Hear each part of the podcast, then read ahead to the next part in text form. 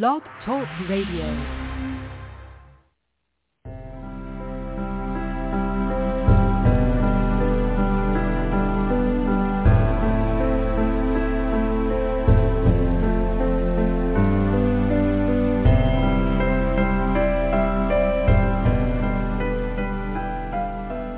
Welcome to Nightlight. Step away from the mainstream and gather around as we enlighten the world and our realities and travel this cosmic journey we call life. Join us as we share with you and provide that beacon that can guide us all to a better way. Explore with us as we examine a metaphysical montage of spiritual insights covering everything from the mundane to the magical, UFOs to unicorns, and everything in between. This is a time of awakening, of sharing and evolving, of spreading our wings and soaring on the cosmic breath of creation.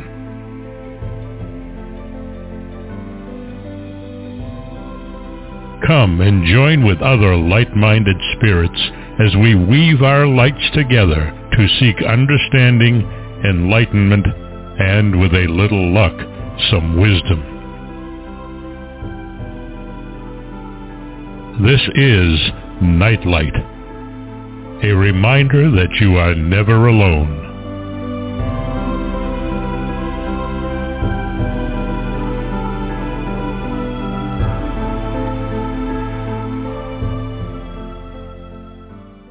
Welcome everybody to Nightlight. Thanks for sharing your time with us.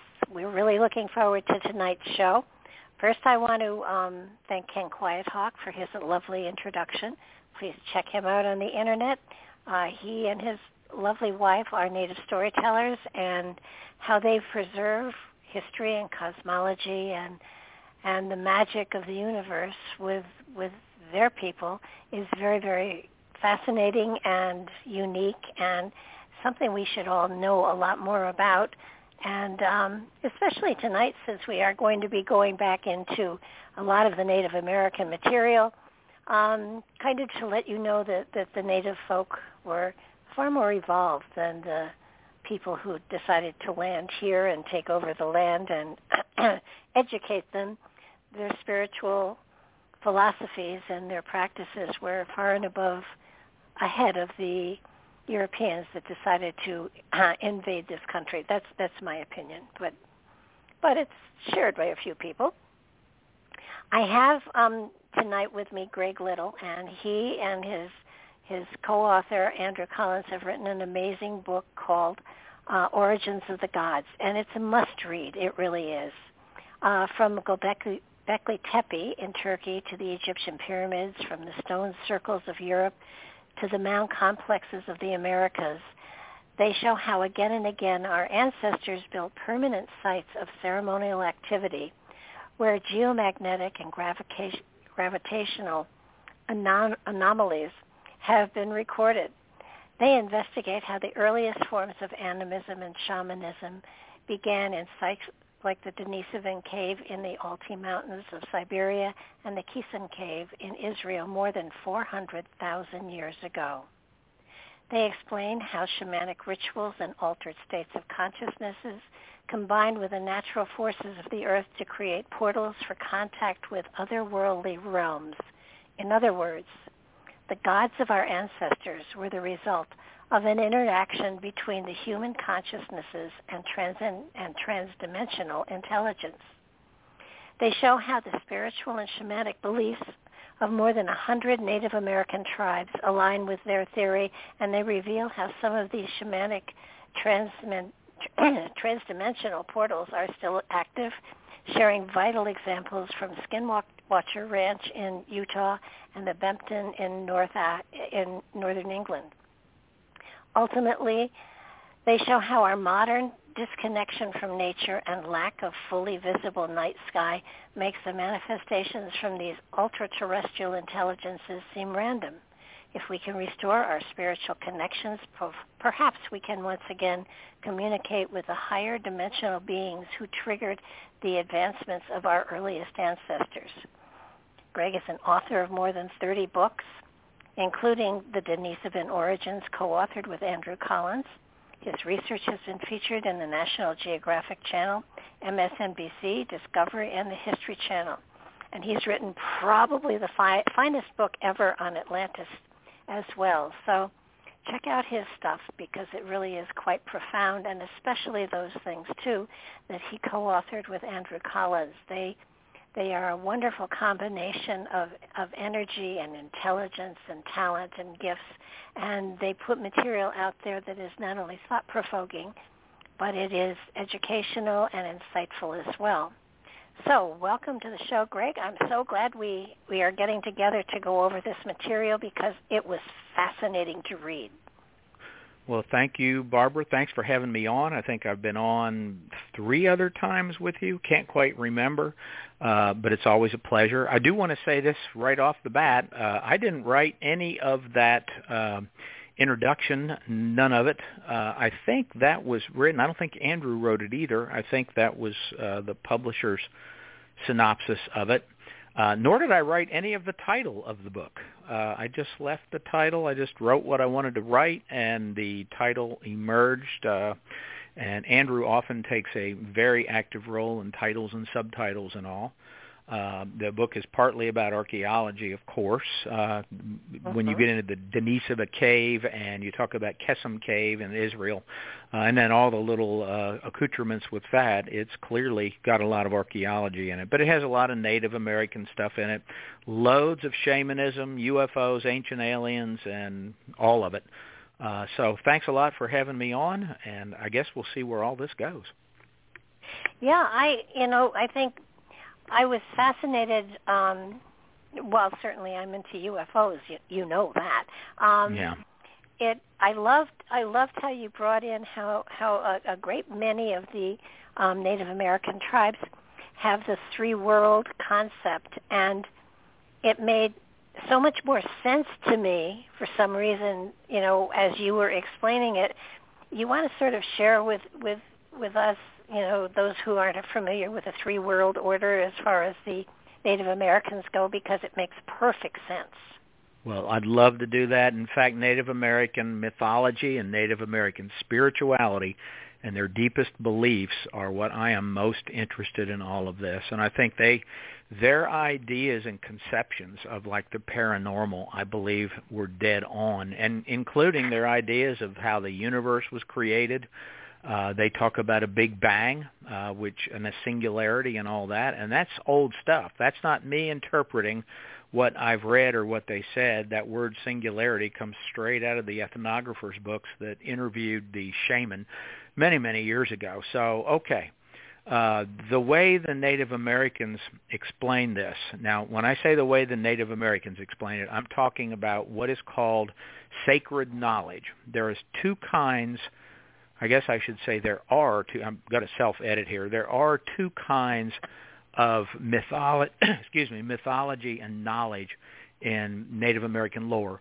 One of them is called commonplace myths.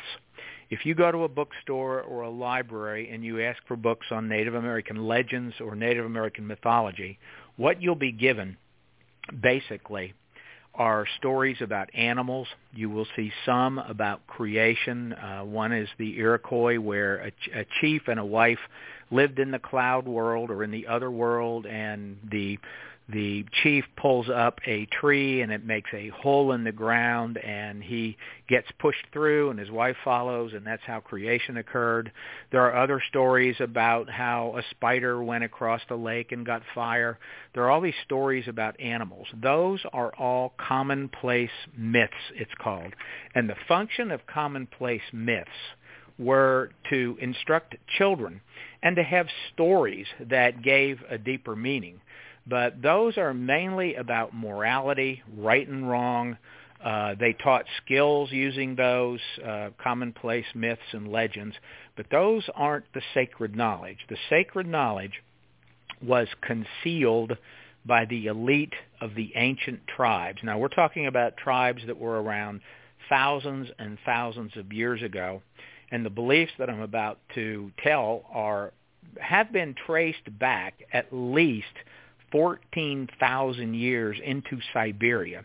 And the beliefs that the Native Americans had about creation and the world are all the identical to what the Siberian shaman believed too. And again, that's not me. Uh, I'm I'm simply citing what the various ethnographers and anthropologists have written about it. So the sacred knowledge says that, and this was concealed knowledge. They didn't want the general public to know this. So it all started. Everything started with a singularity. And again, that term is not one. It's it's a term that's used in physics, but it's not one that I've kind of picked out of the air. It's in the ethnography books. So they believed in a singularity, and what this singularity was was a point of pure spiritual energy. That's what existed at the very beginning. It's very similar to the physics idea of a big bang. So this point of pure spiritual ener- energy had some sort of consciousness or intelligence. Uh, it was alive as all spiritual energy is alive, at least from their perspective, it was alive. But they were very clear to say that we have no way whatsoever of understanding it. All they can do is kind of describe and explain it, but understanding what it is, where it came from, and all that is simply impossible. It's beyond our comprehension. So, for whatever reason, they say that this singularity developed two portions that were in opposition to each other. It was a perfect opposition. And if you can visualize the yin-yang symbol, which is a circle that has two rotating pieces in it, almost like two uh, drops of water rotating around, that is a good way to at least visualize it. However, a singularity that develops two opposing forces isn't a singularity anymore. And that is what caused what physicists call the Big Bang. The Zuni, in, in their writings, said that what happened was initially this singularity was the container of everything, or the container of all is the direct translation of their word for this. And what it did when it developed these two opposing forces, it thought outward. And when it thought outward, it created the physical universe. So what, what happened then is that a three-part universe occurred. Obviously, we know there's a physical universe. And so in their commonplace myths, they talked about the earth, the earth as being the, the middle world, that we're in the middle of these two forces. Above us is one of those forces that developed within the singularity, and below us is the other force that developed within the singularity. And of course, the earth or the physical universe is in the middle. These two forces, they have terms for them and words for them. The simplest way to understand understand them is one of them is the force of order, an orderly universe or the force of creation. That's what it really is. The other force is the force of disorder, or in physics it's called entropy. So how that works is creation. Creation takes things and it puts them together. It creates new variations and everything is created through creation. And then as soon as something is created, the other force begins at work, and that's the force of entropy. Entropy in physics simply means that everything eventually degrades back to its most primordial form. Whether it's a physical object, whether it's something that's non-physical, everything degrades back to its original primordial form. And then, of course, creation takes over and takes this original, this original primordial form and recreates. So you have on the physical earth, we see this constantly in the seasons. The seasons are orderly, but throughout the seasons, things fall apart. Things change. Everything does.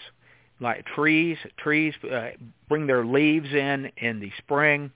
Uh, they bloom throughout the summer, and then in fall it all starts degrading back. Everything falls to earth, and it goes through this cycle again and again. And that's how they saw everything in the world.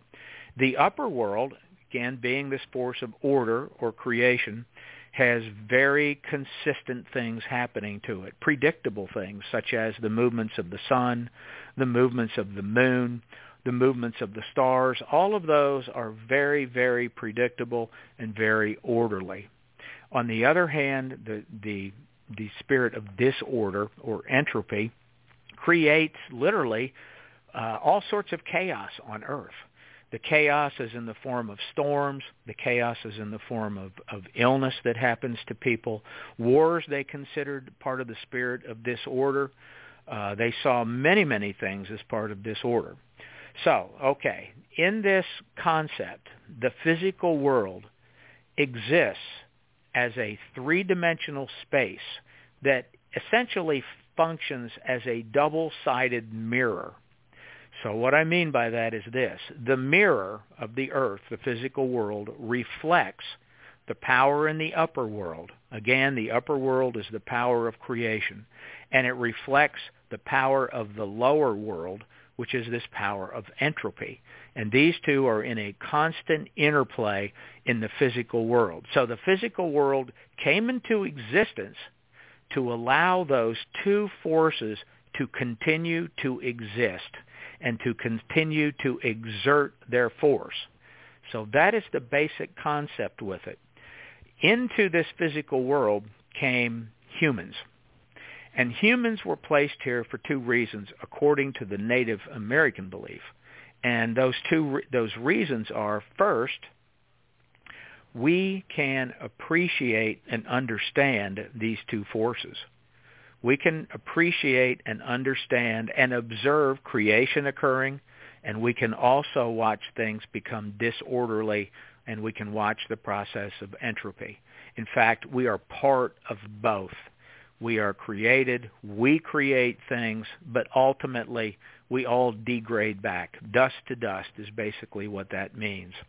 So that is the basic concept the purpose humans really were put here, other than to just appreciate it, in the Native American belief, they were tasked or they were basically required to maintain harmony on earth.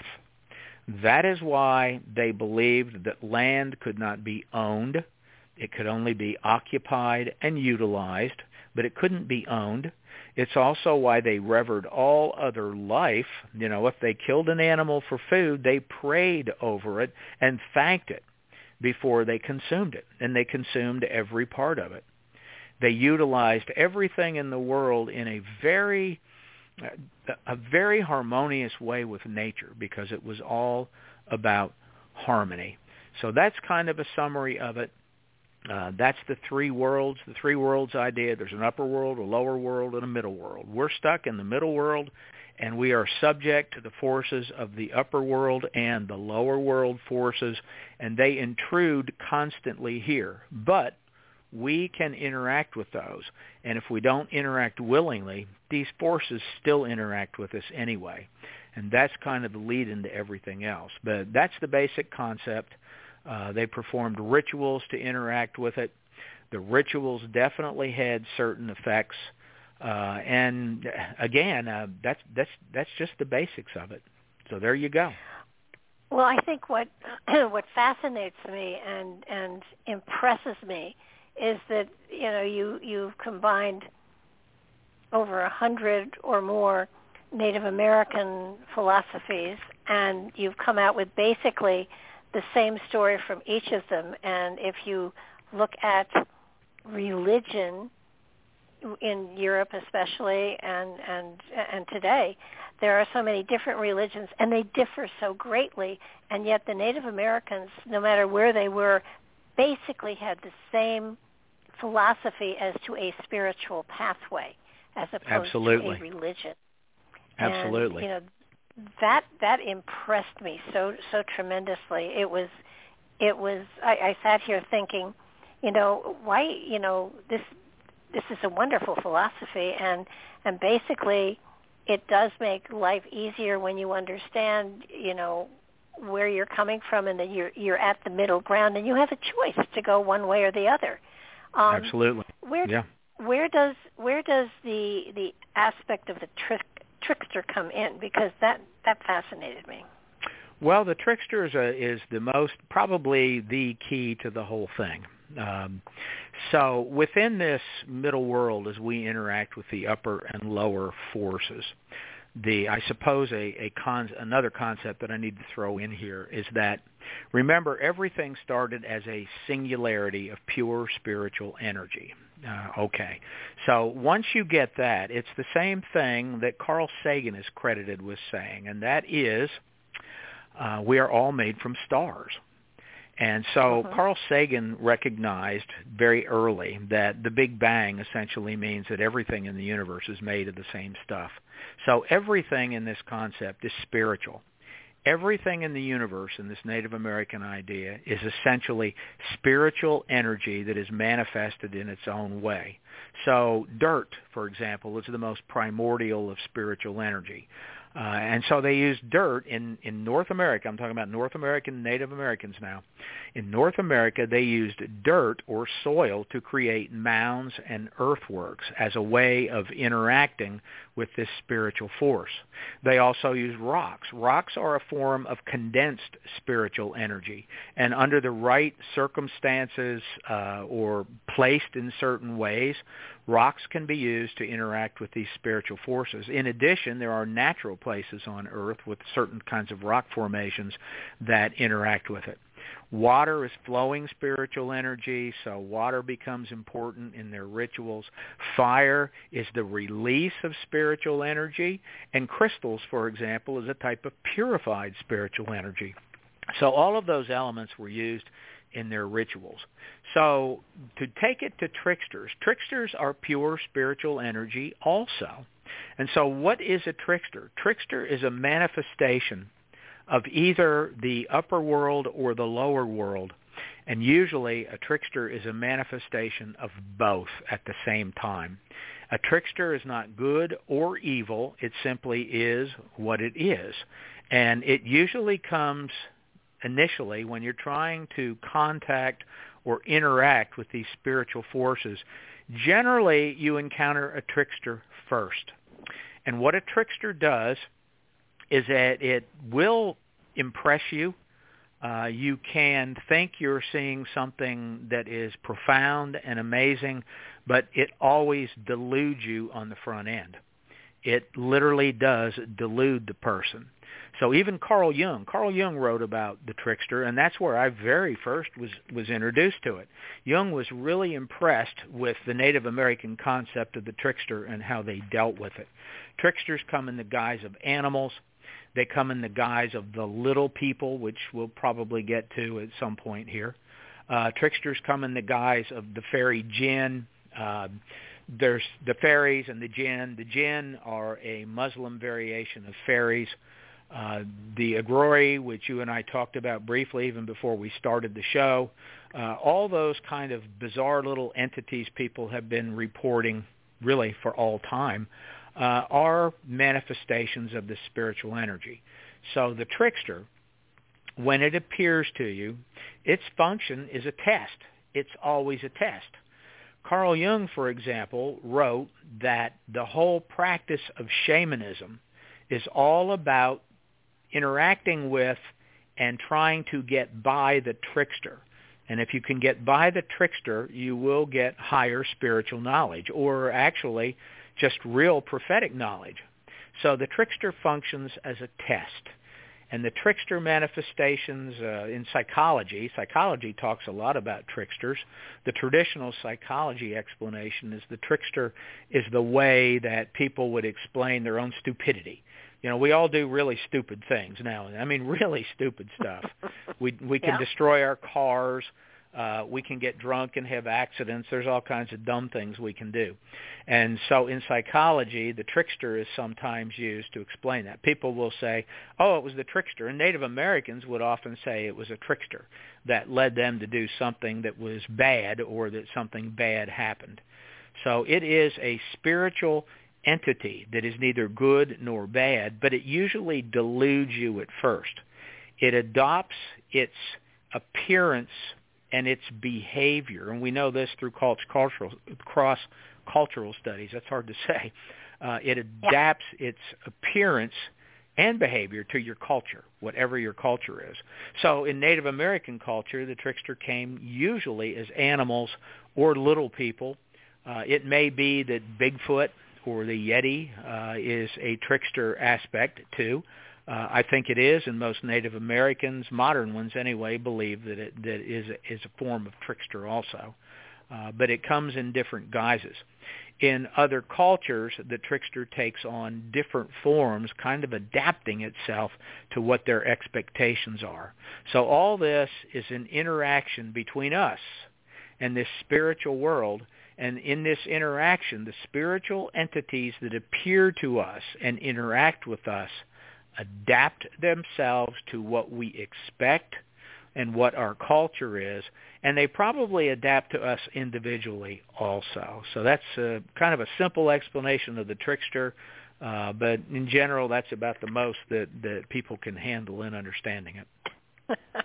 no, it is. You know, we're we, in talking about spiritual energy and shamanism, and um, we talked. To, you talked in the book about um, Schumann energy, which um, is is really important because it's it's important for people to connect to it and understand that there is an energy that is coming from the the, the earth and Native Americans knew about it.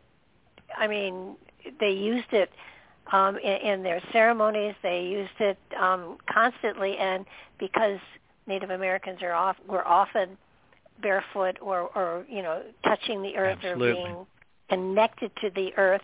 They were they had access to Schumann energy um, f- far more more more than people today do. And there's there's a book out there called Earthing that talks about Schumann, Schumann energy and how if you can resonate to it, if you can sync yourself to it, it improves your health and and it, you want to explain a little bit about the Schumann energy sure. because it is it's it's sure. something okay. so important for people to know about.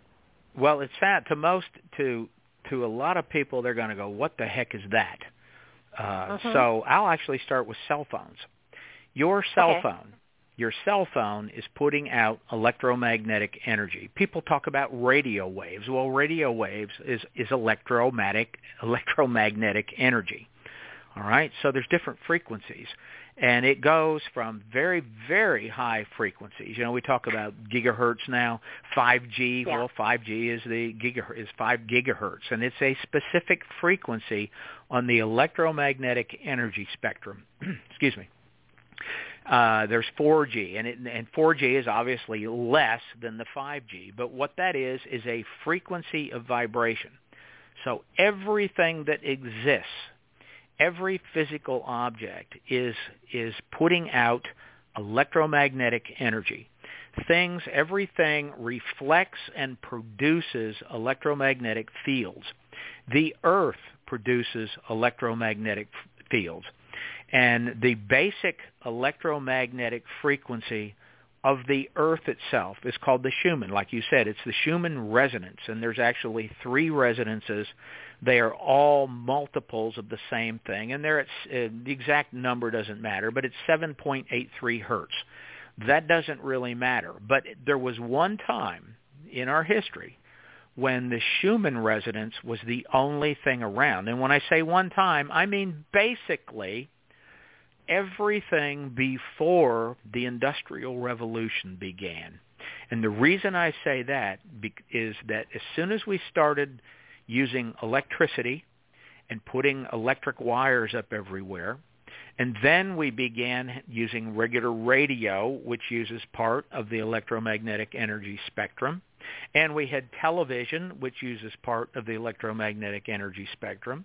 And we developed various nuclear energy, which is at the complete other end. Okay, suddenly electromagnetic fields occur everywhere around the Earth. So your cell phone, people think when cell phones connect to a tower that there's almost like a line or a beam. They they conceive of a laser beam going from your phone to a tower. That's not how it works. Your cell phone creates a gigantic electromagnetic bubble around you. And that bubble, when your phone is far away from a cell tower, it actually puts out a lot more energy and creates an even bigger bubble. Cell towers, every time a phone call is made anywhere, cell towers everywhere blast out a bubble of electromagnetic energy at a very specific frequency until it connects to the single phone that has that exact frequency. That's how it works. So when I actually wrote the chapter in the book that discusses this, I got on my computer. Of course, I was writing on my computer, but I, I checked my Wi-Fi connections and I had 21 different Wi-Fis that I could theoretically connect to. Uh, and when I say 21, that that's the real number. I was connecting with a motel that was not that far away from me. I was connecting with the FBI, Homeland Security, the U.S. Coast Guard, uh, Tennessee Wildlife and Game Commission, and then everybody around me. All of the cell, all of the uh, cell phones around me uh, that had Wi-Fi on them. I was connecting with uh, neighbors' Wi-Fi's. So basically, I was in what I like to call an electromagnetic cesspool. Well, that electromagnetic energy cesspool didn't exist before the Industrial Revolution. Native Americans and everybody who lived before the ancient Native Americans evolved in this Schumann resonance. And they know that that occurred. That is basic biology. Mainstream biology talks about it, that we are definitely connected to it. And now we aren't anymore. In fact, we get as far away from it as we can, and we exist in this literal cesspool of it. It's just everywhere. We are just engulfed in it. I'm sitting in a room that has lots of lights on, a computer, a printer, lots of other, uh, I have actually several computers, and all of those have electromagnetic energy going in and out. So what does that mean? Well, if you actually read the I don't even know now if you buy a new phone. Do you still get those little tiny booklets with them? I remember no, getting I, them. I actually read them, or I think you got to go online to to to read yeah, it now. Yeah, I think you do. Yeah. yeah. Well, if you go to the very end of those little tiny booklets in really small print, it says, "Oh, this is really safe, except don't use it more than a couple hours a day, and don't put the phone up to your ear." That's basically yeah. what they say. Uh, but they still say they're safe. Well, why is that? Well, it's because electromagnetic energy does interact with human cells.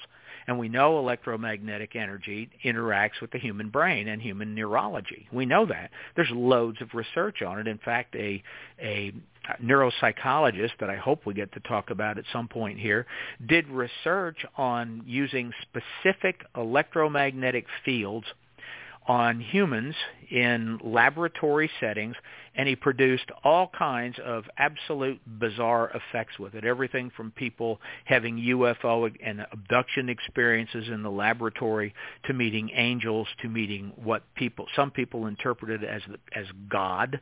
Uh, others mm-hmm. saw all kinds of things occurring.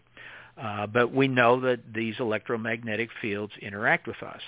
Well, Native American rituals, we know from the old ones in this that when they did their rituals, they often grounded themselves in this electromagnetic field, specifically the Schumann resonance. And what they would often do is they would remove sod uh, from the soil and the reason is is because you're not really grounded then. They wanted to get they wanted to move the plants that were growing and get down below the roots. And they would literally use bare feet that they would put into the sod or the soil when they did the ritual so they could connect to the earth's ambient electromagnetic field. I don't think they thought of it that way i think it's just something that the shaman told them they had to do whether it was through trial and error, which is what the anthropologists say, or if they got that instruction from the entities that appeared to them, which is what they say happened. We don't know.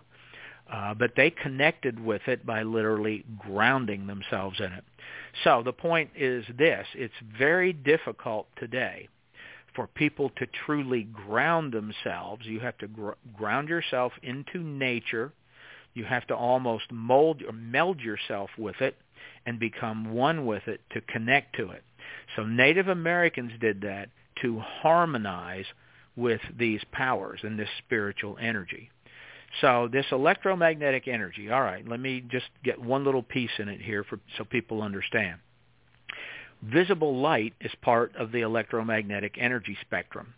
It's uh, on the whole spectrum, which goes from extremely low frequency waves, which are which are some sort of radio radio waves are the best way to describe them.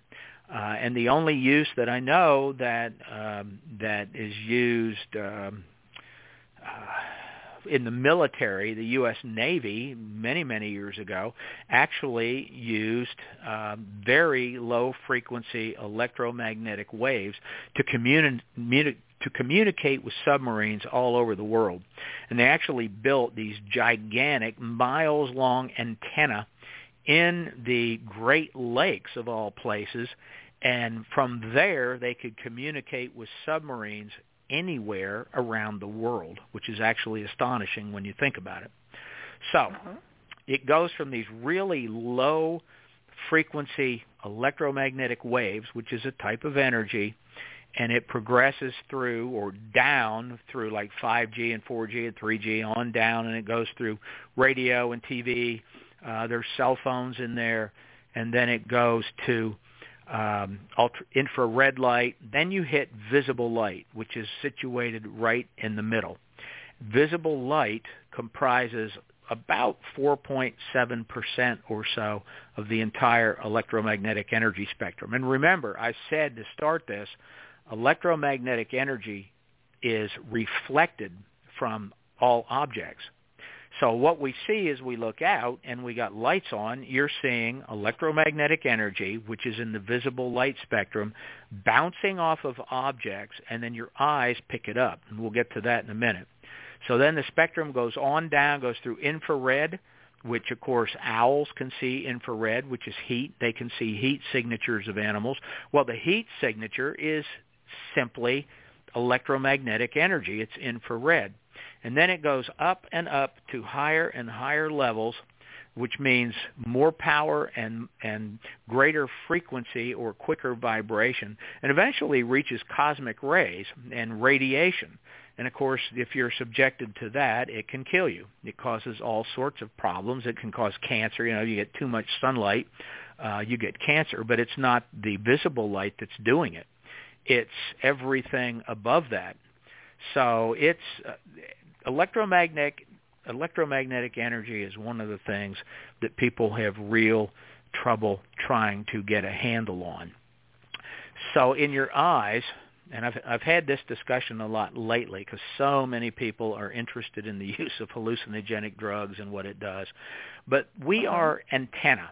That's the best way to think of this. We humans are antenna just like old radios used to have, you know, you you put the antenna up, and what those radio antennas picked up is they picked up electromagnetic energy and they tuned to very specific frequencies in the electromagnetic field and then they turned it in to sound. That's how radios work. Interestingly, they often use a crystal to do that, but that's another story. So our our eyes, inside our eyes, in the back of our eyes, are the retina. Retinas. There's one in each eye, and the retinas have these tiny little cells which are pretty much exposed in the back of the eye. They're called rods and cones. The rods see black and white, and the cones uh, see color. And what they are, there's there's millions of them in your eye what they are, they are antenna. They're basically little tiny biological antennas. Just like your radio picks up very specific frequencies over the airways. Your eyes pick up very specific frequencies over the airways, but the airways in this case is the visible light spectrum. So we are biological antenna moving through this electromagnetic energy field that we live in and we evolved in. Native Americans had some idea about this. I don't know how the shaman really understood all that. Uh, the use of various drugs, I believe, probably changed the tuning uh, of these biological antenna that I'm calling rods and cones because that's what science calls them. Uh, but again, mm-hmm. that's another story. But that's just kind of a summary of it. Well, so I'll, what, I'll stop what, there. Let you, let you go on. Is there is there a connection? Because I know um, people who um, are on a spiritual pathway, and I, I don't like that term, but that's the best term I can think right. of right at the moment. Um, find that that if they get themselves into a state of theta, you know, brainwave, you know, alpha, beta, theta. Right. Um, if they get into a theta, they are more they are more open to communication on other levels. So does that have anything to do with yes, it does. Um, the Schumann, oh, with the Schumann re- resonance and stuff? Okay. Yep, the Schumann resonance is right on the cusp of theta. Uh, and that's when things really do happen to people. If you put an electroencephalograph on your brain, which you're not going to be able to do, you've got to go into a laboratory somewhere or a medical facility to do that, uh, and they are measuring your brain's electrical activity, what they're really doing uh, with this is they're, you're, they're measuring what is happening electromagnetically within your brain. And when you are when your brain waves are roughly at that 7.83 hertz, you are in a state that is right between wakingness and me- basically meditation. You're right at the cusp of it. And that is when experiences begin to occur. And that may be exactly what the natives uh, meant when they said that they are trying to meld with the spiritual forces. And yes, they used meditation. Uh, they used rituals and ritualistic drumming, ritualistic whistles, and even dancing to exhaust themselves and when you're in that state of exhaustion, I mean, people can do this by just getting physically exhausted. Not that I'm recommending that. Uh, but yeah. but a lot of rituals simply get you to that state to where your brain is basically vibrating and when I say vibrating I'm talking about the electromagnetic waves right at that mm-hmm. 7.83 hertz. That is mainstream science. Uh, it is a part of science that very very few people really get into or understand. But it's very scientific. Meditation and different types of consciousness levels, whether it's sleep uh, or whether it's full waking consciousness or whatever, that is all definable in neuropsychology based upon brain waves. Absolutely. So that 7.83 is the exact resonance and frequency that a person wants to get to to interact with these forces. Okay, so now big question during these ceremonies that the shamans and the Native Americans um, went through to get to resonate, to to connect, did they create paranormal manifestations, or did they were did they just become aware of what was already there? Well, that is a darn good question, uh, and the chances are it's both. Um, I believe that a lot of times that under altered states, that people are observing things that are already there. For example, I've already used one example. Uh, I didn't explain it much, but I simply just mentioned it, mentioned it in passing. And the reason it was in passing is because I'm pretty much anti-drug in all ways. I, I really don't believe that people should use, for example, hallucinogenic drugs. I know they do. I know a lot of people are into it. Uh, but I believe hallucinogenic drugs uh, at, at some doses and some of them change the frequencies that us as biological antennas are tuned to. I think they physiologically, physically change the tuning and we are more receptive to seeing and perhaps interacting with what is in the electromagnetic energy spectrum. On the other hand, their rituals were designed to call forth spiritual entities. And we know that for a lot of reasons. One is they told us. Another is it's been told to lots of people and written down by the old ethnographers. Native Americans today will tell you the same thing. As in the book, I gave an example of the Cheyenne arrow priest that came and stayed with my wife and I for 30 days with his family.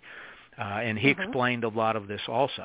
But they physically manifested or brought into appearance, I guess is the best way to say it, uh, spiritual entities, which I believe are probably electromagnetic in nature. And of course that goes to plasmas, and we'll get there. uh, since that's the force I believe they use. But I think both are happening. Sometimes our mental state can be altered so that we can observe a different spectrum in the, ele- in, in the electromagnetic energy spectrum that's all around us all the time, but we simply don't see it.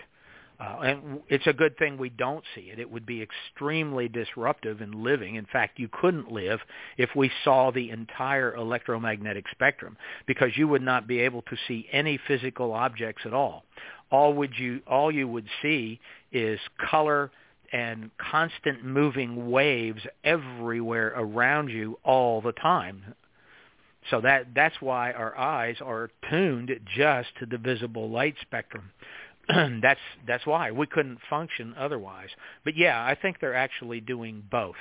Some of their rituals very clearly were designed to manifest these entities or spiritual forces physically into sacred spaces, and they constructed sacred spaces.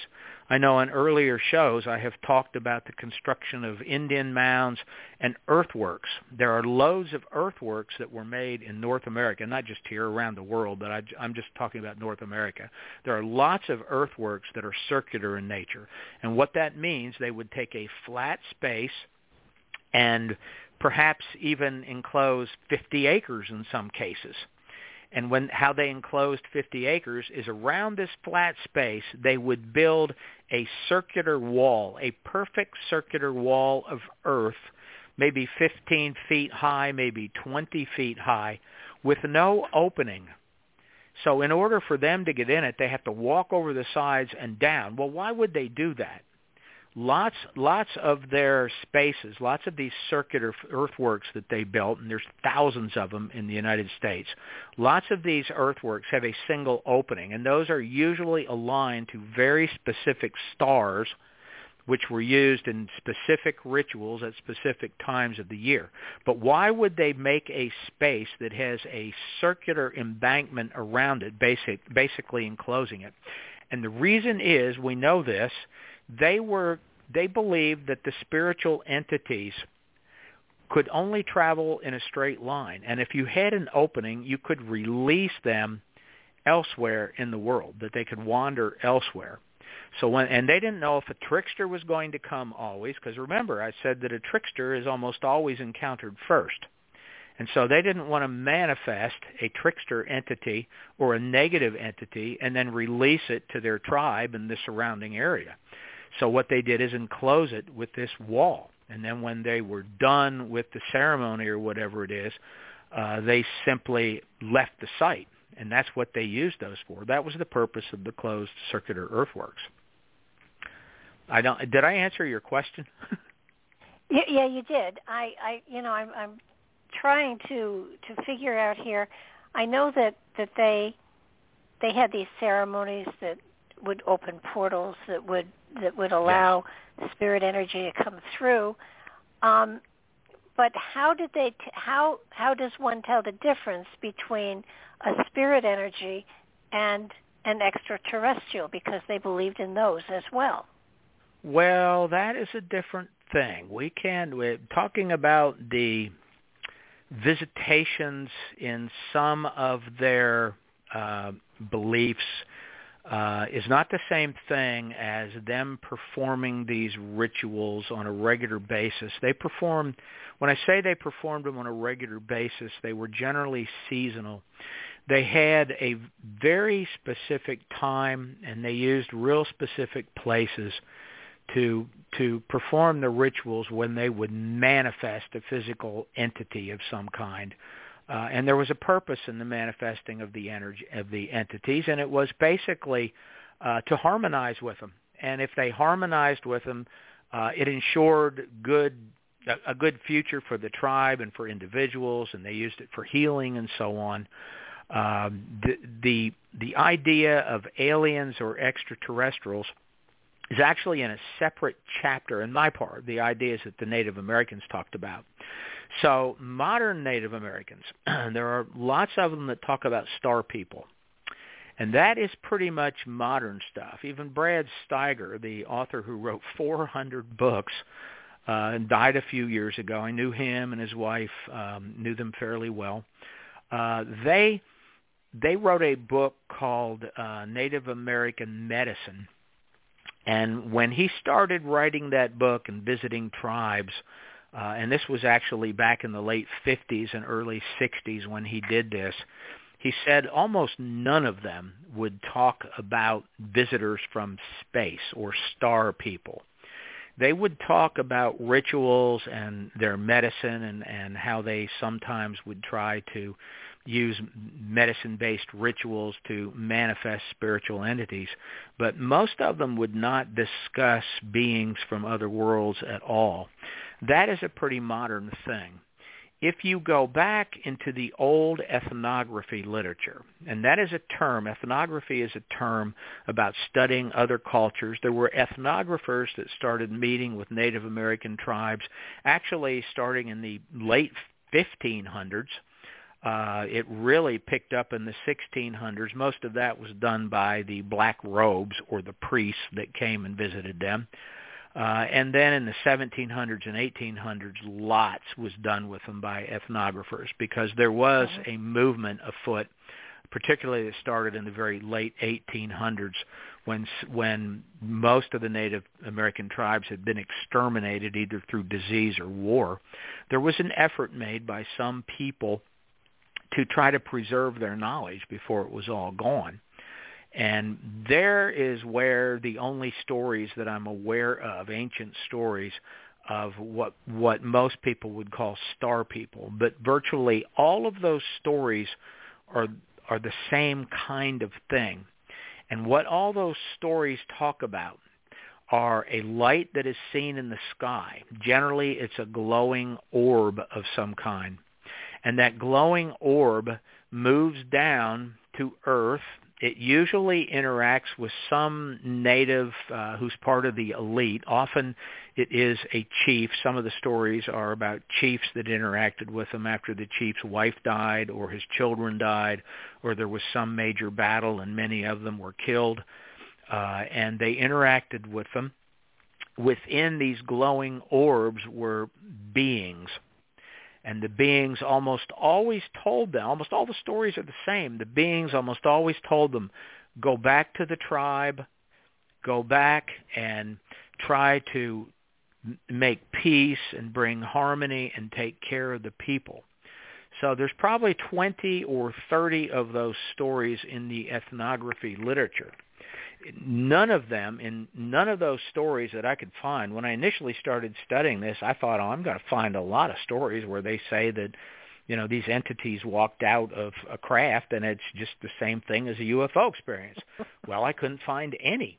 Uh, there is one experience uh, I think it was a Kalispel tribe where a hunter who after he slayed a bear uh, became aware he was preparing the bear uh, slaughtering it basically, uh, but he was preparing it, and he felt a presence behind him, and he turned around, and there were three what he called dimorphous, so at least that's the word that is used in the ethnography book, three dimorphous beings. Dimorphous means translucent for people that haven't heard it before.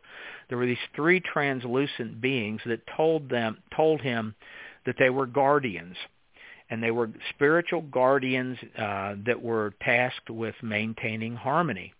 And they actually took him up into the sky. He didn't go to another planet, but when he went up into the sky, he looked down and he became aware that they were that they truly were spiritual guardians. And then they brought him back to the earth. That is the closest thing that I could find in that old literature that actually even looks anything like a real UFO sighting. There are many beliefs, though, in, in a lot of the sacred sacred literature that they have and the sacred stories and sacred knowledge. Uh, there are stories of souls and and what you can call spirit beings or energy beings that come to the earth. In fact, in their belief system, we are all souls that are comprised of pure spiritual energy and we make a trip across the universe. Uh, it's the same thing Edgar Cayce said. I mean, it's this this part I always found really intriguing. They believe that we came from the from a hole uh, in the upper world. And that hole in the upper world, they come through. It's in the far northern sky. It is located at the spot that we call the North Pole Star, which today is Polaris. 17,000 years ago, when all these belief systems were, at least we know that they were at least, um, if not started then, they were very active then. At that time, the star Deneb, which is part of the constellation of Cygnus, uh, it served as the North Pole Star because of precession of the equinoxes. Uh, of course, the Earth wobbles, and as it does over over 26,000 years, it makes a complete circle every 26,000 years. And as it uh-huh. does, the north the sky changes a bit, and the North Pole star transitions from one thing to another to another. However, way back then, it was Deneb. At that exact time, uh, back 17,000 years ago, when Deneb served as the North Pole star, if you uh, looked all the way to the south on the extreme southern horizon, what you would see right above the horizon from all of North America, what you would see is the constellation of Orion. That was at the extreme north. So Cygnus and Deneb was at the extreme north. Orion was at the south. So their idea was that the souls come through the hole, which is formed by the pole star. It is a portal. The souls come through it, then they travel down the Milky Way, and they reach Orion's Nebula, and they hop from Orion's Nebula and come to the Earth, and then they inhabit the physical body. And they inhabit the physical body either at the moment of birth, that is one of their beliefs, most of them believe that, and some others believe that it was at the moment of conception. Uh, but there's no there's no one thing that they believed about that other than the fact that we are all spiritual. Our souls are spiritual energy, and it hops here. And they have the same belief with death, except it's the opposite direction. At death, the soul leaves the body. The body has its own soul because everything is spiritual. Everything. So the body is made up of basically dirt and dust uh, which they knew, and they wanted to return that to the earth back to its primordial state. But the soul, which is pure spiritual energy, reverses the trip. The soul would hop off of earth, go back to Orion's belt, make its way north, and go back to the North Pole Star. That is all in traditional archaeology literature now. So from that perspective, there are, it doesn't sound like, you know, the UFO aliens uh, yes, we're aliens in the sense that we came from another world and came from the stars, but it's not physical in that way. And there's nowhere that I have ever seen in their old literature where it is beings like us visiting. Although I have been told by the modern shamans that that it happens. Uh, it's also that's the ancient alien stuff, uh, and that maybe we'll go there at some point here. But uh, there's not that much in their literature about aliens visiting. There's a lot about these spiritual beings coming. Uh, there's a lot of interaction with spiritual entities come, and they always have a purpose in coming. They just don't appear in the sky like a lot of people see a light in the sky and say that's a UFO. Well, it doesn't have any uh, purpose apparently other than just appearing to us. Uh, but in the Native American literature, there is a purpose to it. They interact with us. So that that's uh, at least my take on it. I, I I was very interested in the fact that in a lot of burials, um, you found um, swan wings or eagle wings that yeah. were buried with the people. What what was the purpose of burying the wing with them? Okay, well, a couple things here. First of all, the burial of individuals, like in tombs where you would find uh, sacred objects like a swan's wing or an eagle wing, uh, where you'd find a very, a pretty well preserved skeletal remains. And with those skeletal remains, there's usually a lot of sacred artifacts. Now, most Native Americans were not buried that way uh, for uh-huh. to, to explain that. Okay, at the time of Columbus, now it is known totally accepted, and this is mainstream archaeology and anthropology, at the time Columbus arrived in the Americas, which is basically the Bahamas and Cuba. That's where Columbus went. He never made it to North America. Uh, but at that time in 1492, there were at least 57 million people living here. 57 million. So we haven't found millions of burials. What we have found in Indian mounds, and there have been tens of thousands of Native American mounds that have been dug into, they have found a few thousand remains. Uh, there have been some mounds found with hundreds. There's at least one that had thousands of remains in it. Those ones that have loads of uh, bodily remains in them appear to be made after large battles where thousands of people died. And yes, they married, they buried them in heaps and so on. However, the remains that are in the mounds are almost always of, of the well-preserved one are almost always shaman uh, and pr- medicine men and medicine women, chiefs, and sometimes their entourage. And the reason that they did that is because they believed that there could be reincarnation, which in this case, it's not really reincarnation because they believed all souls could reincarnate because they're spiritual entities that could enter a physical form. But when you see in these tombs these really uh, elaborate burials with the skeleton fairly well preserved, that is more like resurrection. They were hoping that some of these elite chiefs and really important medicine people that they would actually come back and inhabit the same body and resurrect. That was the purpose of that. Same thing as the Egyptian pharaohs. It's like in Egypt, you don't find millions of burials. You do find burials, and but that's uh, and you know mummified remains. But the main populace was cremated, and that is what Native Americans did. Now they believed that you had to cremate the body to return it to its most primordial state. And they had a concept called the life soul. The life soul is what happens when a body is created and what it does is it it animates the body. That's what the life of the body is all about. But the body is only animated until it gets a soul, a spiritual soul. Uh, and they actually called that the free soul because it's free of the body at first, and after death, it's free of the body again. So the free soul could return in some cases and then move into another body and reincarnate. So that's not it's not so it's not quite the same thing as resurrection. So actually most of them were cremated it was part of a ritual that was held in the winter. It was called the Path of Souls ritual, and it was intended to allow the soul to go back and take that journey back to Orion, travel up the Milky Way north, and reach the Deneb or the North Pole Star to go back to the other world, uh, which I've actually seldom discussed what that other world is. I don't think I answered your question because you you know me. When I get gone on this, I can talk twenty, thirty minutes straight. So if I didn't answer, uh, yeah, I know. Re-ask the um, thing. well, um, you know, in the book, you know, you talk about how shamanism. Oh, the wings, yeah.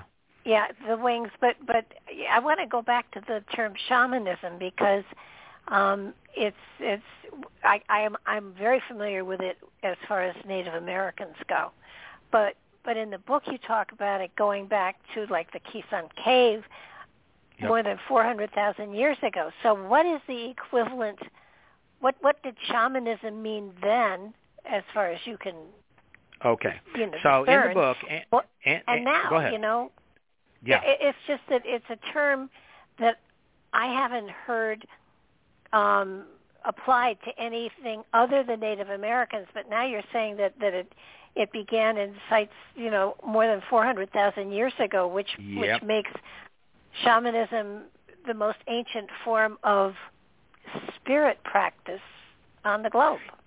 Yes, it does. Exactly. That's exactly correct. Okay, so traditionally in, in archaeology and in anthropology, Native Americans, they say, got their beliefs about shamanism from Siberia. That is the traditional idea. And in many of the books that I use, there are comparisons made between what the shaman in Siberia, which Siberia still has groups that do things very, very similar to what Native Americans do. Uh, and I know er, years ago I was on your show and we talked about the genetics of it and the genetics of of uh, people that came from Siberia and moved into the Americas. Although that is a completely uh-huh. different story and and uh, um, we don't want to go on that trail because it's so complex too. But we know that shamanism was going on in Siberia around 17, 20,000 years ago, and it is basically the same thing that Native Americans did. Okay, so Andrew has always been interested in shamanism and Andrew has has looked at shamanistic practices that went on in Europe. You know, Stonehenge was a site of shamanistic practices, but Stonehenge is not nearly as old as Native American sites. Uh, and things that went on in Egypt. Nope, not as old as Native American sites. Not even not even close. Uh, I'm not saying Native American sites are the oldest because they're not. So when we were doing this book, when Andrew and I were doing this book, uh, basically when we started at the very beginning, Andrew uh, heard about this Israeli uh, group of archaeologists that had discovered some really important things in Qesem Cave, uh, which is some miles outside of Tel Aviv it was discovered when road work was being done. And just like in the United States, when you put in a new road uh, and you're making big changes in the landscape, you have to do an archaeological survey. Well, the road crews broke in as they were, as they were clearing an area. Uh, they broke into a cave that had been concealed. It is known as Qesem Cave. And in that cave, they they found artifacts right on the surface. It's a rather deep cave. Well, right on the surface, when they went inside, they found artifacts. They called the archaeologists in. Uh, I can't remember the name of the university that they came from, but it's the biggest university in Jerusalem. Uh, so they came and looked at it. They began excavating, and they were astonished. They found all sorts of really highly intricate objects. And the deeper they went, these intricate objects kept coming up again and again. They were able to date a lot of this initially through carbon dating, but carbon dating only goes back 50,000 years. So there are other dating techniques that are used as you go deeper and further back than 50,000 years. When they got to the level of about 400,000 years ago, they identified objects, including a swan's wing, uh, eagle's wings, other bird objects, and clearly what are shamanistic tools. They discovered those at the 400,000 BC level. Now they were very, very friendly with Andrew, the archaeologist. He went, he met with them, they got him uh, to ride out with them. It's a very rugged trip since they closed down the road, and you and now it's in basically a desert, uh, and it's very difficult to get to. Andrew tells the story about how they got a flat tire on the way out there. They were in a jeep, got a flat tire, didn't have a spare. Took a long time to have somebody come and rescue them. Uh, so they eventually they let him into the cave in the university. They let him into the laboratory, showed him all of the objects, did extensive interviews with him, and they say point blank, these are the archaeologists that say point blank, what we have discovered here is the oldest evidence of shamanism. They're not really sure exactly what type of humans the people were there. Andrew believes they're probably Denisovans, as does the Israeli archaeologists, but they don't have any human bones yet where they can test, test the mitochondrial DNA and the human DNA. But they do know that it's shamanistic. Well, Native Americans used eagle wings and the feathers of all kinds of raptor birds, such as hawks and eagles, uh, they also revered swans. In fact, the, the Navajos believe that a swan sits at all four corners of the universe as a guardian. But swan's wings and eagle wings are psychopomps. And what the word means, what psychopomp means, is it is a, a symbolic method to allow the men- mental facilities of a person or their consciousness to travel to other levels of consciousness as well as a way to take souls into the sky world and then to the other world. So they used these wings in their shamanic practices, and they still do today eagle wings are are legal for Native American tribes. They're not legal for you to have or me to have or anyone who is not a shaman within a recognized Native American tribe because they are considered they're part of the upper world force. They're part of the world of creation.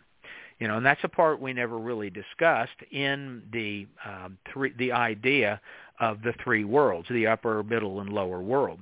The upper world has animals that are associated with it. And all the animals that are associated with it are birds. They are birds such as eagles and hawks. They're always raptor birds. And also they included swans. Swans were extra special. Swans were the psychopomps that they used to take the soul from this world to the other. The reason is is that swans land on water. They float on water. And water is the surface of the underworld in Native American lore. So swans are very, very special in these uh, rituals that they perform. So that is why the archaeologists discovering the swan wings and the swan bones uh, and the eagle bones in the cave were so important. Archaeologists immediately recognized this as a cave that shaman used, and they reliably dated it to 400,000 years ago. Chances are this shamanistic practice goes back further than 400,000 years, but right now that is the oldest evidence of shamanistic practices known in the world today. Wow. Well, when shamans are creating their portals or or getting into their their states of consciousness where they are able to contact um, other entities.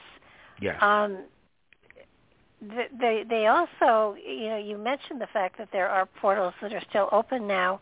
I yes. I found it fascinating when when you were talking about intelligent living plasmas and how they were they they were observable and and how you related them to places where the earth plates were under stress of some sort and once that stress was relieved um, the, the the observations diminished greatly. Right. The portals kind of dissipate Yes. Yeah. Uh, okay. So uh, there are natural places on Earth where these spiritual forces emerge again and again. They're almost always disruptive. Skinwalker Ranch is an example of that. Andrew has been mm-hmm. to Skinwalker Ranch. Uh, he was there with the film crews and all. Um, that is another story that is in his part of the book, but I'm aware of the um, many of the details of it. Uh, but anyway, in they knew that there were window areas or portal areas. A window or a portal is a place where these spiritual forces routinely and regularly emerge. Haunted houses, for example, are probably, if they're genuinely haunted and there's all kinds of bizarre manifestations, they're probably a portal or a window area. And window areas and portals always have certain kinds of uh, geology associated with them. That is very specific kinds of rock formations that are put under great pressure, which uh, in geology is called seismic or tectonic pressure. Uh, there are pla- there are many many places like this. Uh, one of them that I mentioned in the book, well, really all of southeastern Missouri, the whole quadrant of southeastern Missouri is one. Uh, another place is Toppenish Ridge, uh, which is a uh, barren mountain in um, ya- near Yakima, Washington State, on the Yakima tribal reservation ground. Uh, that is one too that has it regularly. But almost always with these natural places where these phenomena occur, it's almost always a disruptive force, and that is one that means that it's almost always a trickster kind of force that emerges, at least at first. And people usually describe trickster kind of entities uh, and disruptive experiences that occur in those places. Uh, you can seek those places out uh, I, sus- I I believe you can probably use uh, certain kinds of mental abilities to attune yourself, perhaps to the Schumann resonance, and then interact with them. But they're usually disruptive, uh, and that is you don't really know what you're looking at. They almost always trick you. So, like I said before, you can call these entities uh, voluntarily uh, through rituals. Uh, you have to be very careful doing it, uh, and it's a way to harmonize with them. Uh, or if even if you don't, they can and will occur on their own. And again, they're usually tied to geology. Uh, sometimes it relates to earthquake phenomena, and people would think that the earthquake is producing it. No, it's the exact opposite. The earthquake makes it go away because the uh-huh. energy that is being used by whatever these entities are ultimately, the energy that's being utilized by them is caused by the building of tectonic strain. For example, when you, when you get uh, two earthen, well, rock features that are being pushed against each other, uh, such as two earthquake faults or a fault line where two sides are grinding on each other, there is an enormous generation of electricity that occurs. A lot of people don't know that. Uh, in in physics, uh, it's called the piezoelectric effect. And that is any time that you squeeze a crystal or crystalline formations, it generates electricity uh, when they actually rub together, it also produces electricity, and in physics, that's called the uh, the tribo. Oh my gosh, um, I suddenly forgot the name, but it's tribo. Oh, triboluminescence. Uh, that's what it's called. Uh, so the word luminescence implies that well, this electricity is released. It is released from the fault line, or it is released sometimes through water flow. That's why the flow of water almost always matters in these places, where the how the water moves around rocks uh, and water movements underneath the surface. There's almost water moving underneath the surface always at these sites. And those then produce, these phenomena produce electrical discharges which then create plasmas. And plasmas then become the key to really understanding what's going on here. And if that's where you want to go, that's where we'll go. Well, yeah, because you know when you have these intelligent li- living plasmas, and you have mass um, viewings of phenomena, is that because the people expect to see something and the plasmas create it, or is there how do you tell the difference between something that is an intelligent living plasma and an actual manifestation of either a spirit energy or an extraterrestrial? Okay. So uh, we won't talk about extraterrestrials here. We can we can talk about that in a bit, but let me keep the plasma separated from it. Okay. So the plasma is Okay, let's explain what a plasma is. Uh, the pla- a plasma is the fourth state of matter. So everybody knows we have solids, liquids, and gases. And when I was in college, I remember reading that, okay, there's a fourth state of matter named plasma. And of course, I was in college in the late 60s uh, and very early 1970s. And at that time, very, very little was known about plasmas. And plasma research was really in its infancy then, although physicists knew about it and we're actively studying it to try and figure out what in the heck is this stuff. So plasma as the fourth state of matter. Here's what happens. Okay, so I had already mentioned how electricity, in this case it's electricity, but it can also be done with just flowing electrons, which is kind of what electricity is to begin with, but it's a free flow of electrons, not through any medium other than the air. So it might pop up into the air and it becomes a superheated ball of gas. And that is what the description of a plasma was back in the 1960s. Plasma was a superheated ball of gas. They called it ionized gas, but it's actually a soup. It is a mixture of things. So what happens is this. When it when the electricity or the electrons emerge and get into the air, they begin ripping it, it becomes superheated when it becomes superheated, it starts sending out an electromagnetic field, and it begins, it, well, when I say send out, it reflects an electromagnetic field and produces one. Then it begins attracting physical matter into it. Physical matter at first is just air.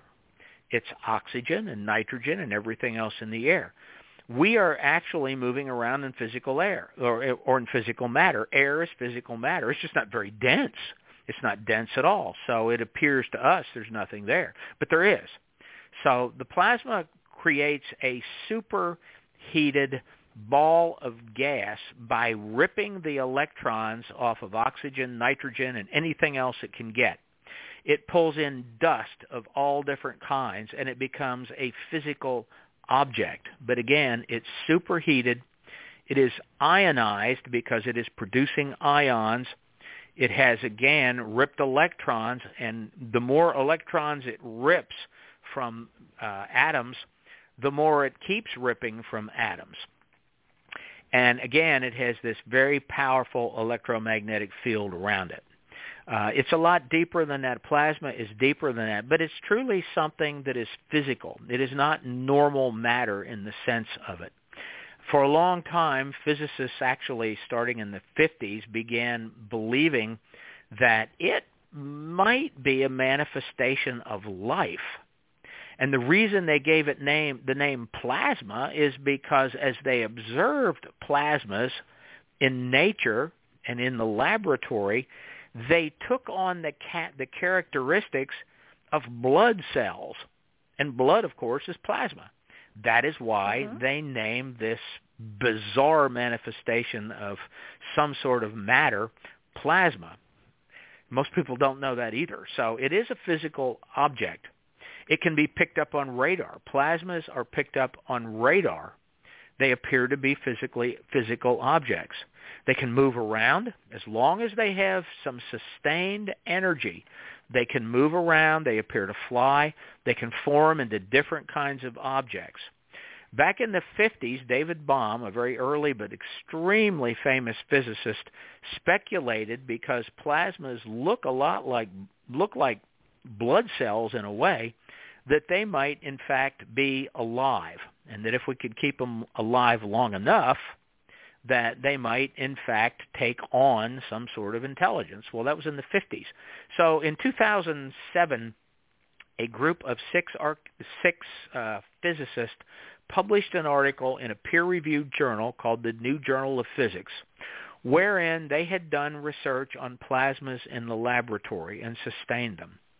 And what they concluded is this, is that plasmas have all of the characteristics of a living, intelligent being. And that if we, in fact, could sustain their energy long enough, they would become sentient. That is, conscious and aware, and in fact, they might actually be able to communicate with us. What they observed forming within the plasma was a double helix, the same thing that is found within human cells, not all of our cells, but almost all of our cells in the nucleus have a a genetic code. We call it DNA. And DNA yeah. is a double helix. Well, they observed a double helix forming inside the plasmas and they watched it replicate just like human cells do. That is, the double helix within the plasma split down the middle and then reproduce themselves. And in human cells, that's the function of DNA. The DNA makes the RNA, which in turn make, makes proteins that build another cell, and then within that cell, there's more DNA than forms, and that's how cells replicate themselves. And that's exactly what plasmas did in the laboratory. I mean, it's astonishing. And they saw what they called evolution what happens with that is some of the plasmas that form the what looks like DNA inside, this double helix inside, some of the plasmas produced very weak replicas of themselves.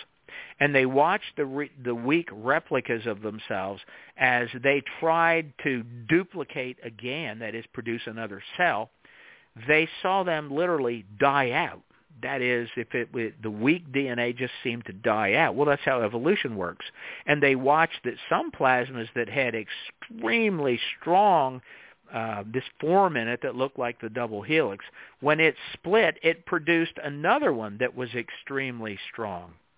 So all of those characteristics, along with the idea that these plasmas actually started interacting with them, get, led them to the idea that these are some form of intelligent life that we do not understand.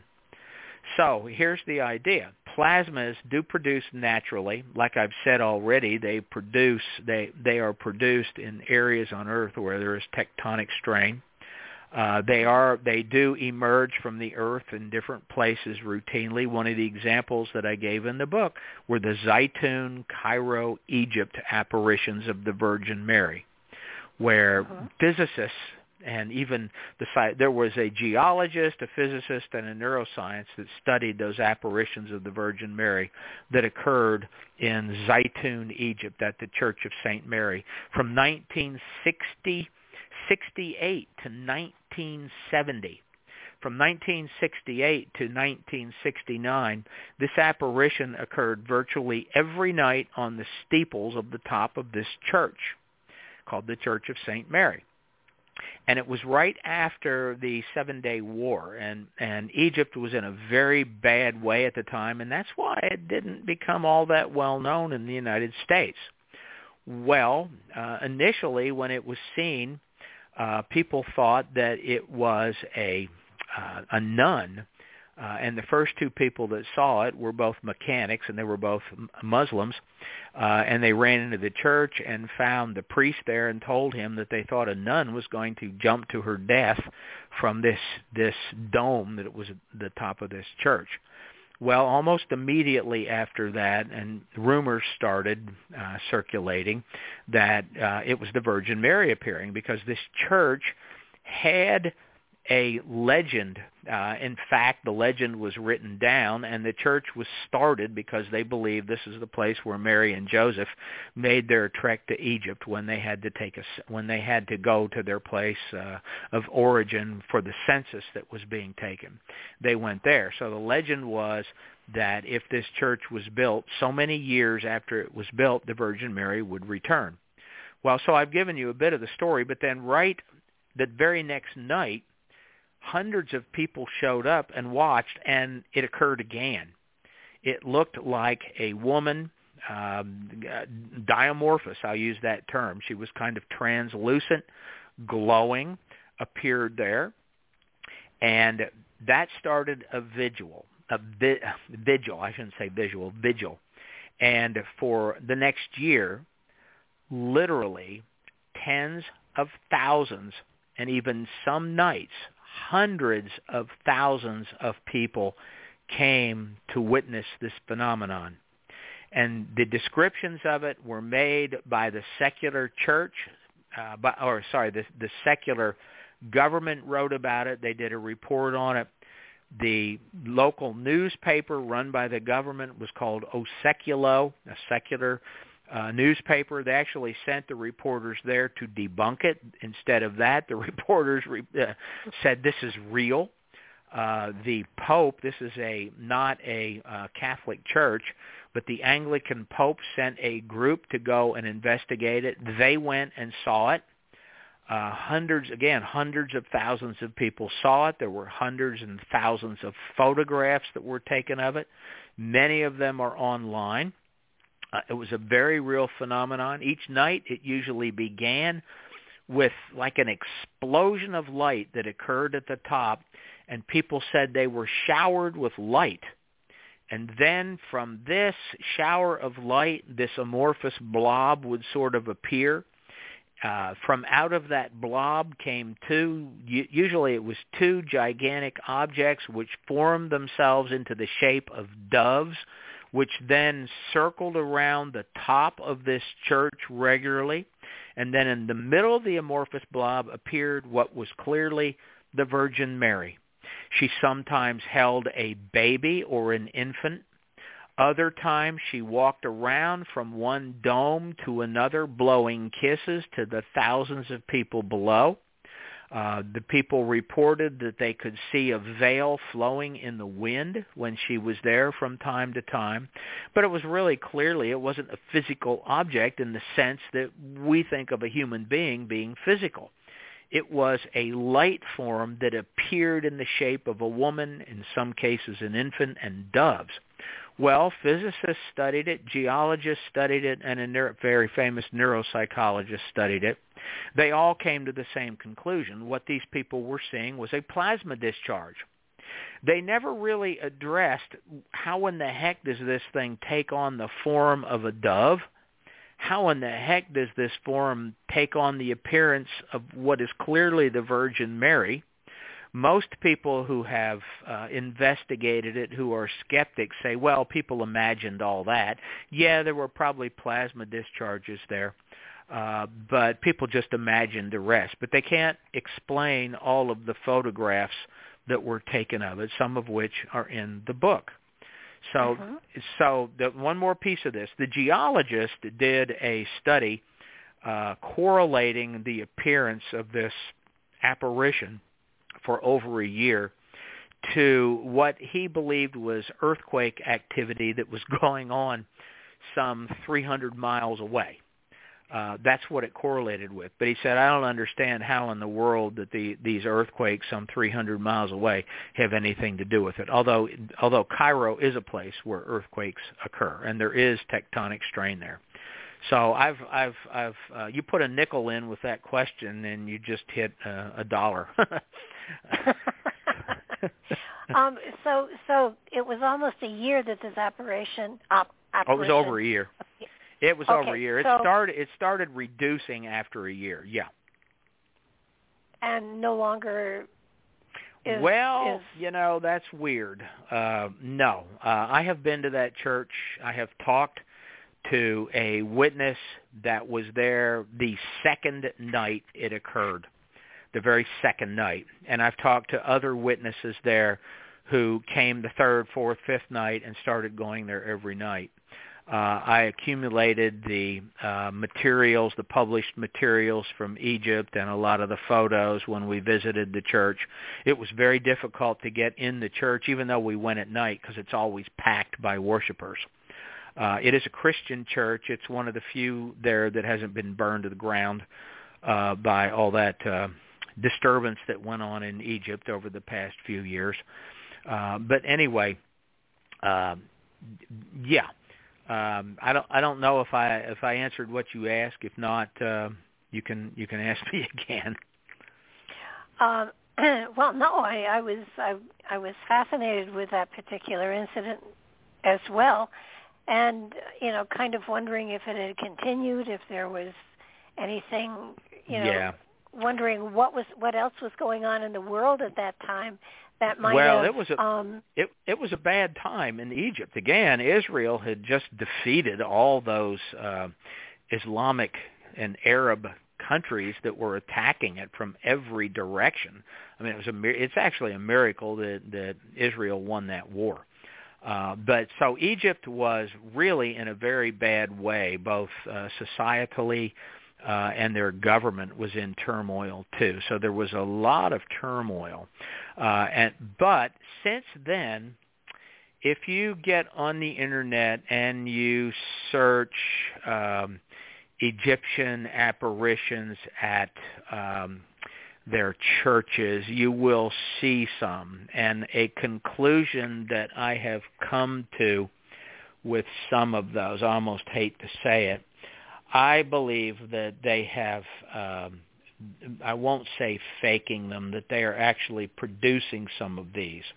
I don't know that any of the churches there now have duplicated through this uh, what went on at Zaytun. I have watched the films and really analyzed it, uh, but I believe they're they are that they have used lasers, which didn't exist back at the time all this went on. Uh, they haven't produced anything that's three-dimensional or looks like uh, the Virgin Mary or the doves or anything else. Uh, and I hate well, if, I hate even saying all that, but yes, there but, is but still if, there are still have, some reports if you have a group consciousness all wanting to see something, in many ways they can manifest it themselves. That is uh, what um, Loren Coleman and Jerome Clark wrote a book called The Unidentified, and in it they they propose a phenomenon called psychic projection, where a large group of people with the same intentions and desires can in fact project that psychic energy uh, onto, they didn't use the term plasma or forming plasma. The idea that they used it from is that of a tulpa. I don't know. You've pro- maybe you've heard the term tulpa. It's spelled T-U-L-P-A. Uh, uh-huh. Tulpa is a uh, far eastern concept of an energy being uh, that manifests manifests itself based upon the intentions uh, and ideas of the people. And of course, Andrew and I, in our book, we say that manifesting plasmas interact with us and that they conform their appearance and their behavior to the expectations and desires of the people that are interacting with them. So it's right. somewhat cultural. So yes, we don't use the term psychic projection because I don't believe that the plasmas I believe the plasmas in fact do when they interact with us they do read what our expectations are and what our psychological needs are uh, and they then conform to that and deliver but at the same time they are there to deliver some sort of message, just like an angel. The ancient concept of an angel is that it's a messenger. It's here to deliver a message of some kind. Sometimes the message is, I need to destroy this city, as in the case of Sodom and Gomorrah. Other times it's simply to tell somebody and to tell them what to expect or something that is coming. Uh, so yes, uh, they do conform themselves uh, and so uh, the people that are there are in fact interacting with whatever is manifesting. And yes, it would conform its appearance to the overall ideas that the crowd observing them would have. So yeah, there you go. Okay, well that said, I can't let you get away without going into the little people. Yeah. Okay. So the little people. Uh, so before we before we get to them, we'll explain maybe what they are, and we'll get yeah. into that time aspect. Can I use the T-I-I-M-E because that directly relates to the plasmas? Um, they're oh, all time. Yeah, time is an acronym uh, it's what I prefer to use. Andrew uses the term N beings, and then they're energy beings, but the, the letter N stands for, we don't know their number. They're of any number. Maybe there's just one of them that is manifesting everywhere around Earth, or maybe there's an infinite number of them. But with me, I call them time beings, which uh, it's an acronym, and it stands for transient intrusions of intelligent manifesting energy. And what that means is they're always temporary. They're transient. They come and go. They never stay around For example, you know, you never hear of someone that says, I saw a, fly, a flying saucer landed in my backyard and they talked to me. That person's never able to run to a next door neighbor and say, hey, come over with me and look at this thing. You know, and they go over and they bang on the side of it and so on. That, that never happens. So it's temporary. It is an intrusion. It's something that is not normal and it's intruding into our normal reality. So it's a transient intrusion of intelligent manifesting because it, it is manifesting energy. So it is some sort of energy which we believe is plasma-based. It has intelligence, and it's something that we interact with. And that, in fact, is what the little people are. So the little people are pretty much identical to the grays in the UFO literature. They are three and a half feet tall. Uh, with Native Americans, sometimes they're blue, and I give an example of a modern Native American using an electromagnetic device, and there his name was Lou White Eagle.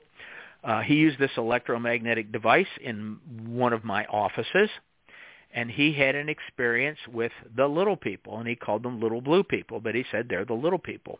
They look almost identical to the grays uh, that are associated with a, a lot of UFO abductions. There is a lot of Native American literature talking about them. While they are um, sometimes givers of great knowledge, they always start out as a trickster in Native American lore. And they are considered some of the highest spiritual entities that can be encountered both during rituals and at times spontaneously that will occur to people. Their term, another term that is used, and there's actually Native American, recent Native American books that use this term. It's called the Wogey. The Cherokee called them the Wogey, W-O-G-E-Y. And they say point blank, the Wogey are the exact same thing that you European people call the Greys alien beings. They say they are identical. Well, the little people, again, are three and a half feet tall. They usually, they're not, sometimes they're dressed almost like a uh, European fairy would be dressed. You see that in some of the Native, the old Native American lore. In some of the more recent stuff, they're dressed in a single color kind of jumpsuit which I'm calling it a jumpsuit, but it's clearly not their body that you're looking at, but you can't really discern that they have anything on per se. Uh, they don't have genitals or anything. They usually have a slit for a mouth. Uh, they often have almond eyes and very spindly fingers. Uh, but again, they're three and a half feet tall, do very bizarre things to people. They often will poke on the body. In the old Native American lore, they would abduct people at night. That is very common in the Native American ethnography literature, uh, that they abducted people. Uh, but again, they're tricksters. Uh, they're not really to be trusted. But if you can get by the trickster aspect, and if you are if you are a harmonious, kind person, you can get beyond the trickster aspect and then they will give you deeper spiritual knowledge. That is the belief about the little people. But every Native American tribe that has existed has legends about the little people. Sometimes they are good, sometimes they are not good. Huh. There, Did I stun you into silence? no. Well, it, sort of, but yes, yes, but no. There are um, here in Tennessee. There have been large graveyards of little people skeletons that have been found. Yes, and, yeah, absolutely. And and that that is definitely um, well, yeah, those are those reality. are physical, and you know they have found what uh, you know archaeologists won't call them little people; they'll call them pygmies or uh, yeah. some other term like that. Uh, I believe just a couple years ago there was a tribe, um, an unknown tribe of them found, uh, not not here of course, um, but Uh, they have existed. Native American tribes, all of them talk about um, physical beings or other tribes comprised of very small people like pygmies. They also have all the legends of giants. You know, we've discussed that on your show before. Uh, so they have Mhm. legends of giants existing. Uh, the giants are almost always evil. Not always. Sometimes they became the tribal leaders until they became evil. And there's actually Cherokee legends um, written down by the ethnographers that describe in detail how they how and why the tribes exterminated the giants uh, because they say they became corrupt and evil.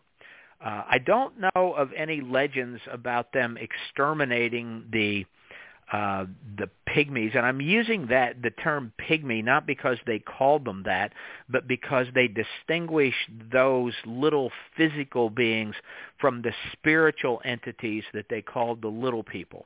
The little people or the Wogey are very clearly spiritual entities entities that do manifest into physicality, but they can then dematerialize. Uh, that that is very clear. Uh, and of course, that's what plasmas do. And again, I've said before, plasmas do in fact become physical. They're not dense as we think of dense. I mean, they're not like a, they don't get as uh, dense as a human body does, but they are dense because they pull physical matter into them and then they form themselves into various shapes and configurations. And of course, they have different purposes depending upon what they are manifesting to. So yeah, any, pygmies. Any, is, is there any possibility that Bigfoot is one of those kind of anomalies? Yes. Yes. Yeah, absolutely. There most Native American tribes believe that. They don't believe that it is a uh a physical creature or a like cryptozoology, you know. They they're out there Yeah. looking for it, believing that maybe it's a gigantopithric gigantopithecus uh that still exists uh, that there's a few of them running around in the northwest, and you know the the uh, abominable snowman is uh, over around Mount Everest. Uh, the Native Americans don't believe that they are physical in that sense, but they believe that they are spiritual beings that temporarily become physical, and uh, that's another reason that I use that time uh, you know, temp- temporal intrusions of intelligent manifesting energy.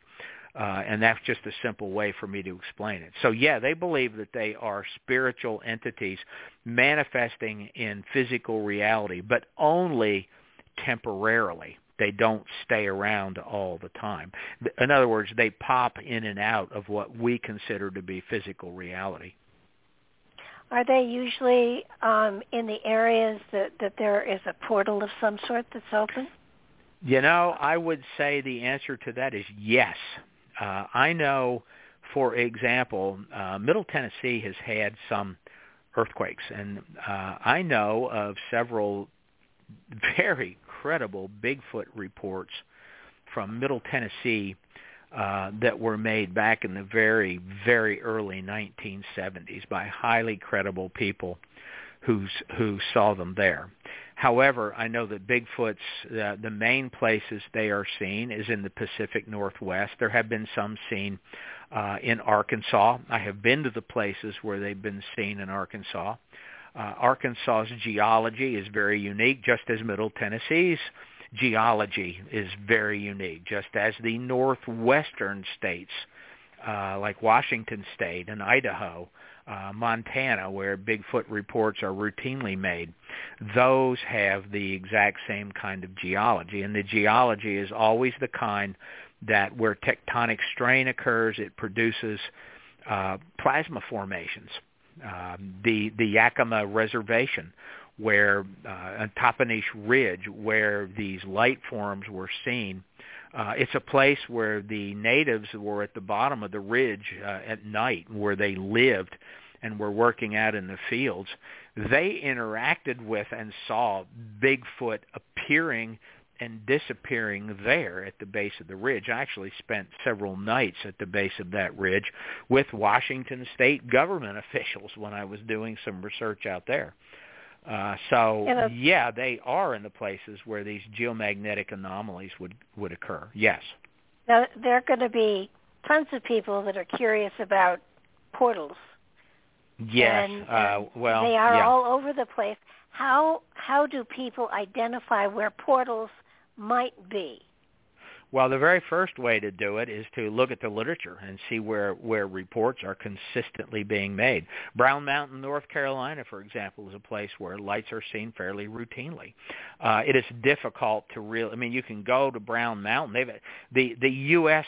government, uh, the Forestry Service, has actually set up several spots where you can pull off uh, and park and then they have viewing stations where you can view the manifestations of these lights because they occur so frequently there. Uh, that is wow. one place, and there are a lot of uh, earthquakes that occur. So the time to go is when there aren't earthquakes occurring because remember I said that most of these manifestations occur when the tectonic strain is building not after it's been released by an earthquake. Other places, southeastern Missouri remains today a hotbed of activity. Wappapello Lake there in the Piedmont area is a place where loads and loads uh, of reports are made. Uh, there are lots of reports being made in the area of Mount Rainier even today. Uh, Adam, Mount Adams is a place where there is a place where a farm where you can go and stay uh, and they set up every night. You go outside and sit with groups of people. You take your video camera to film it, uh, and they have a way to interact with it. Asheville, North Carolina, which is very close to Brown Mountain, there are people that actually conduct uh, regular night watches. I'll call them a night watch, but they are they conduct these in places where these what I call plasma formations routinely uh, occur. Uh, there's a place in Cloverdale, Alabama where they occur. The whole Northwest, there's lots of spots there where these things occur, and Arkansas has spots where there are ghost lights that occur routinely, and those are believed to be, the genuines are believed to be uh, plasma manifestations. So the first way to identify them is uh, to look in the literature and see where they are routinely being reported. The second way, uh, to me, uh, is, well, Native American sacred sites where they set up geometric earthworks and mound formations which have been proven to be aligned to various stars uh, and there are certain dates when these sites were used for the conducting of rituals. So those places all would be spots where you could go and sit and interact with these forces. They're not going to come all the time. Uh, remember, one of the things that uh, we really didn't talk about too much, uh, it's it's much more difficult today because there's so much electromagnetic pollution. Uh, and mainstream medicine calls it electro electrosmog. That's actually the term that they use in the literature because they believe there's so many of these electromagnetic uh, fields around now that are so powerful that they are disrupting all kinds of things with us, such as uh, they think that it's possible that anxiety, uh, depression, and the huge increase in attention deficit disorder, ADHD, attention deficit hyperactivity disorder, which was unheard of when I went to school. I mean, I'm sure that some people had it, but today it's like they believe maybe 30% of kids have it. I mean, that's astounding. Yeah. But there is medic uh, physicians doing research that believe that a huge increase in mental disorders that occurred even before the pandemic, which we know that's worsened everything. But the, yeah. this huge increase is caused by the proliferation of electromagnetic objects and frequencies everywhere around us. I mean, we're inundated with it. It's almost impossible to escape.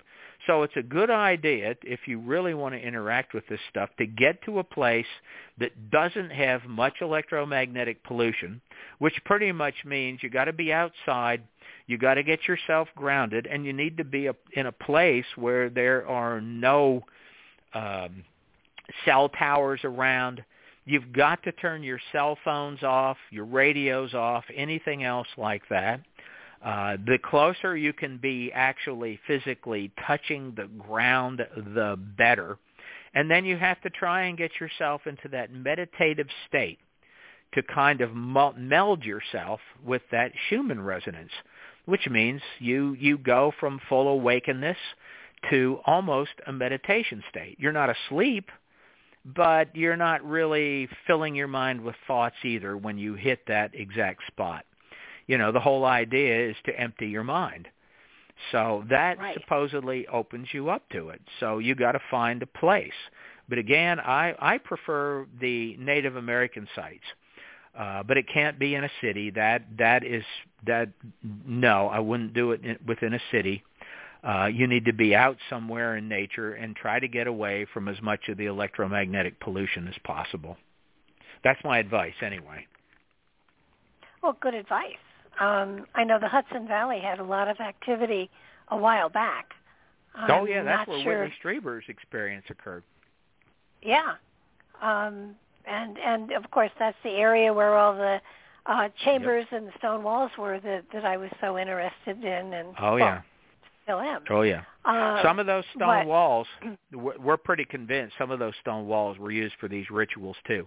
They have snaking energy. They look almost like a snake. A lot of the stone walls, They do. and they're they're not useful for anything. They're not useful for agriculture. And a lot of the stone walls, you'll notice, will terminate at a giant stone. So they Yeah. actually represent flows of energy. So yeah, if you can get out to one of those spots, those are good places to try to to meld with these forces too. Absolutely.